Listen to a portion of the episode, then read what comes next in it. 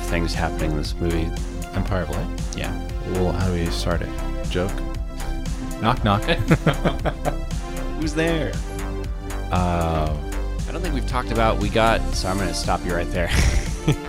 we got. Uh, we I don't think we've mentioned we got our first Ari Aster next film trailer the other day. yeah, Bo is afraid. looks interesting. Yeah. It looks different, in the same way that Northman is different from The Witch and Lighthouse. Yeah. Robert Eggers, how he changed Northman was like a huge kind of shift, but also in the same vein. And it looks like this film's very different from like what he did with Midsummer. Both are a jump up in budget. Yeah, exactly. It's like A24 is like, let's give him more money. Yeah. Honestly, like it looks intriguing, but it doesn't look as intriguing as either of his last films to me. really. Yeah, I mean, I think. The I'm still gonna see it. Yeah. I've seen the short that it's based I don't know if it's based on, but he did a short about Poe like 10 years ago. He's done a lot of shorts and I've seen some of them, but I'm curious to see if it'll borrow some of the story from that anyway. I just it looks it looks kind of like um I'm thinking of ending things. Yeah, it's it's like a Kaufman script. Yeah. uh, done Oh, by Ari that's what you were Aster. saying. Uh, Yeah. Kaufman every time Gondry. I every time I hear Kaufman, I think Andy Kaufman. No. Who's a different Kaufman? Yeah. Okay. Charlie Kaufman like yeah, very um, Eternal Sunshine, yeah. you know. Which is cool, but that's not that's not really what I want out of my Ari Aster, if you know what I mean. Yeah. Well, I think it'll still have some horrific moments, and that's what I'm like. There's the scene in the trailer where they're pulling through out of what looks like a tunnel, and it's very scary. Do you think Bo is gonna be afraid? I think he will be. if, if there's any indication from the trailer, I think he'll be very afraid. okay. So what are we talking about today? Today we're talking about. We're also still finishing. seventeen. No, I wish. We're still finishing out uh, 2022. This time with a film that not as many people saw Mm-hmm. as probably the other big movies of 2022, like Fablemans and whatnot. Empire of Light, which is the new Sam Mendes and Roger Deakins collaboration following 2019's 1917. So many people did not see this film. Yeah. That I also have not seen this film. Yeah, it kind of just slipped on by. Well, I really wanted to see it. I still plan on seeing it. So Yeah. there'll probably be an addendum after after we play the song, the last song in this episode. Uh, let's keep listening because at some point I'll probably add my own hot take. Yeah, it's pretty interesting the way it slipped on by because it is an insane. You would you would think going in that this would be a big deal. Sam Mendes, Roger Deakins, Yeah, it's what, Oscar bait. what is the deal? It just it wasn't that amazing. Like it didn't have a good story. It was a solid drama with a lot of little things going on. There's Olivia Colman giving who, an. who wrote it? Do you know who wrote it? I think it was Sam. So he did the same thing with 1917, which was a banger. Yeah, but the source, I mean, the very concept of this film, uh, it's not a banger. I don't know where his inspiration came from. But yeah, it was written by him. I don't think it was an adaptation or anything. Is it? Is it not about the love of film? It's that's exactly what it is. But but it, it it delivers that overall idea and final concept through other ways like the like the, the drama is It's Olivia. like the interracial relationship. yeah. So between Olivia- full spoilers for those who care. Okay. uh, there's this blossoming relationship between Olivia Coleman and this much younger guy who's played by Is he like the doorman or something? Michael Ward. No, he's just another employee at the, at this at the cinema. Does she own the cinema though? No, she's just another employee. Oh, okay. She's I thought she was middle-aged. the owner. Yeah, her thing is that she has uh, mental health issues, Oh. and that isn't red, you know it's not apparent at first, but it becomes like very important as the movie goes on. Oh. That's why she's just kind of working at the cinema. One of the reasons. Uh, I think she's mildly schizophrenic, so she takes medication, and then Okay. as she falls in love with Michael Ward, this uh, handsome, young, charismatic black man, Uh huh. because racism is part of the film as well. Yeah, I thought so. Um, she she like becomes close with him and intimate, emotionally and physically. Uh, she starts to get off her meds because she wants to like you know feel alive again because the meds uh, kind of mute her yeah, feelings Yeah, yeah. as a schizophrenic Garden State. or whatever she suffers from. Yeah. And uh, she obviously at that point, you know, spirals out of control. She ends up like Oh, going away and then she comes back. she goes away and comes yeah, back. well, they have to like lock her up. I mean, they get her. oh, oh, they do. uh, yeah, she becomes a disturbance. uh, How? How do they show that? She has a, like a mental breakdown in her apartment because of stuff that happens, like at the cinema. She's being Chased? sexually exploited by Is that uh, Colin Firth of all people, who Is that actually the happening? operator. Yeah, okay? but it's like it's not like um, rape because sh sh it's consent, but it's like Colin Firth, who again is it's weird seeing him as like a bad guy. Yeah. He's like kind of you know getting her to jerk him off or What? stuff like that. Yeah, really? and so eventually she snaps and uh, has a psychotic break inside her apartment building, and then so they have to send help. All the while, Michael Ward as Steven is like trying to, uh, you know, figure out what's going on with her because they're they have this really close relationship, even though it's obviously never going to work out because she's like, Yeah. not, not only schizophrenic, but she's like 30 years older than him or th- 20, 30. So anyway, all this time, all these things are happening uh, around and inside this theater in this southern coastal town in 1980s England. Oh, it's in England. Yeah, Okay. in the 80s. So it's the 80s. kind of a period piece. Okay. And like I said, there's racism going on at a few points in the film. There's like protests and stuff where like these skinheads are like marching through the t- coastal town and they have to like board up the theater because all the uh, employees are inside and then they end up like uh, breaking in and Right. they beat the crap out of Michael Ward because he's black. And so he spends like 30 minutes in a hospital, 30 film minutes, you know, many weeks for him. um, and that's where like Olivia Coleman like gets to gets to meet his mom, and there's a little bit of awkward tension, but then there comes to be an understanding, and Because they're the same age. yeah.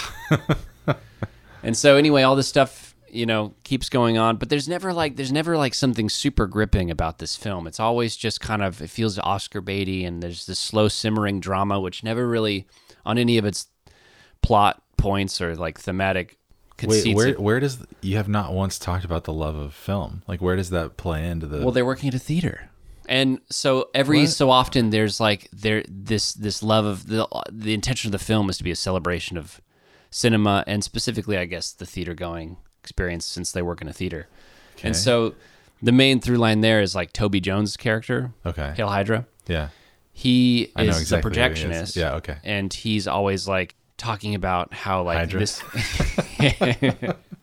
He- he's always talking about how magical this experience is and um, there's like the line from the trailer where he's talking about f- uh, f- movies are static frames run very quickly and so the darkness you can't see it it's just film and it's stories and stuff like that and so he's doing that the whole movie and there's just there's a lot going on uh, you you come out of the theater watching this movie and you're just like, oh, that was that was interesting, and then you just forget about it like the next day. I don't know, not and I, I don't want to discredit it because it's like a quiet drama versus like 1917 or even when they did you know like Skyfall, which was a big deal ten years ago. All right, here we're doing that thing again. We're we're going to recommend a song to you. little break in the podcast episode. Uh, this is a song that I have loved throughout 2022, coming from Joe Curie himself from Stranger Things. He's got a little band, a little artist name called J- J- Joe. Joe It's D J O, spelled D J O, DeJango. but it's also pronounced Joe.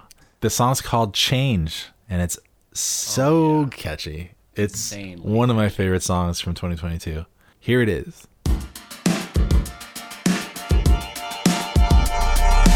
In a conversation, but my mind is out the back door. Watching this unfold, the crying floating right above it.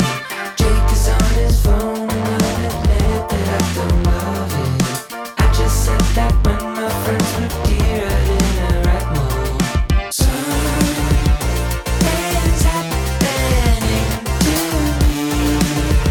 I'm passing, just passing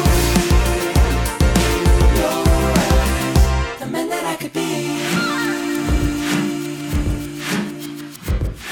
All right, welcome back. Welcome back, welcome back to the whole Popeyes. TCP. But it's uh, I don't know, it just it never wowed me. You know, and it was never something But it was shot by Deacons. Yeah, it was. Oh my god, it was beautiful cinematography. Obviously, it wasn't crazy. Like you know the Flair scene in 1917.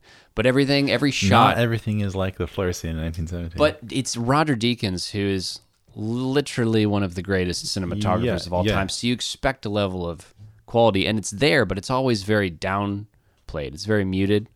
who shot Dune? That wasn't Deacons, was it? No, no, no. But Deakins did do um, 2049. Yeah. Okay, that's where I'm. Um, but yeah, it's it's that vibe. Deacons has a very specific style. Um, I don't really know how to describe it, but it, it feels like Deacons, and the color is very nice. Everything's blocked really well. I think the coloring and the framing are go hand in hand. Yeah. When it comes to Deacon's look, you know, yeah, like how things are colored. Mm-hmm. I've been working with a lot of colorists lately. You never really think about it, but like coloring is a whole aspect of the filmmaking that plays a huge part, and it's always like one of the last things to be done. yeah, and the color palette in this film is everything's very Right. kind of washed and pastel. Um, Yeah. but every this film this movie has everything going for it like i mentioned olivia colman delivers an oscar worthy performance Okay. stuff like that She did so also in The Crown. yeah it's olivia colman it's Yeah. that's the brand but again it's just not something that i That's the left brand. It's She's not- her own brand now. That's awesome. her brand of excellence you know No, no, I- it's it's just cool because like just a couple years ago, she like won her first Oscar and was freaking out on stage. Remember? Oh. Yeah. And now she's her own brand, which is cool. Like Yeah. that, she's she's she's risen. Maybe in a couple years, we'll get the Brendan Fraser brand back. You know? yeah oh and the other reason film is important is because uh, olivia colman's character has never actually watched a movie in the theater before and the movie ends yeah michael ward the whole time is like telling her you got to just watch a movie in the theater because that's why else are you alive why do you work here Yeah. And at the very end, she has her um, Manny in Babylon moment where he's in the theater. It's pretty similar, except there's no, you know, breaking of the fourth wall uh, meta reference. She's sitting there watching a movie. I can't remember what it is. Ghostbusters. No, I actually I did look it up though because it's an '80s film. it's an early '80s film, uh, and I th- oh, I wish I could remember it because it was pretty interesting. I think it's some kind of comedy drama. Empire Strikes Back. Yeah. no, there is a poster. Back to the Future. There's a Star Wars poster I saw in the movie Yeah. because that uh, you might forget it's a period piece until you see little things like that pop Yeah, up or music from the time. Yeah. Anyway, she sees the movie and it kind of it's this kind of not enlightening moment, but it's this kind of realization, and she she fi- she has like her character arc completes, and she's like happy. You know, she's learning to be secure, I guess, in her identity, who she She's is. learning to be less schizophrenic. Yeah. And Michael Ward, who's young, as I mentioned, he finally goes off to college and Oh, he's must. He's, he's really young. He's in. I- I'm assuming he's in his early- early twenties, Okay. uh, maybe like He 1920. put off college for a couple of years Yeah. Well, his thing was like to sleep with Olivia Um, Colman. he wants to be an architect, I think, and they just they wouldn't let him in. I can't remember if it was because he was black or if it was because He was dumb. he's, he's not dumb. He's not dumb. He's smart. Um, but he finally gets accepted into the program, and he he, get, he has to leave, and so they have to you know separate. of course. Sorry. Um, I actually I actually really want to see this movie now. Yeah, Um, it's it's a good movie. It's just like Yeah. in a year where you have things like Fableman's yeah. Babylon, all these other celebrations of cinema, and there are so many. It's just like Yeah. e- easy to slip under the, the rug. We have not I just want to also say we have not talked about Amsterdam yet either.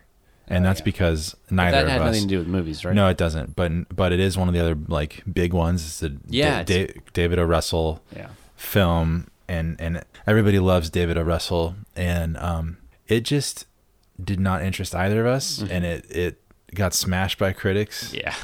uh, Metacritic and Rotten Tomatoes and every other place. And I had a friend, a really good friend, who saw a pre-screening of this film like months ago, back in back way lo- way before it came out, like like six to eight months before it came out, and told me the whole breakdown of the film. And it just seemed like another kind of uh, I don't know David was phoning it in.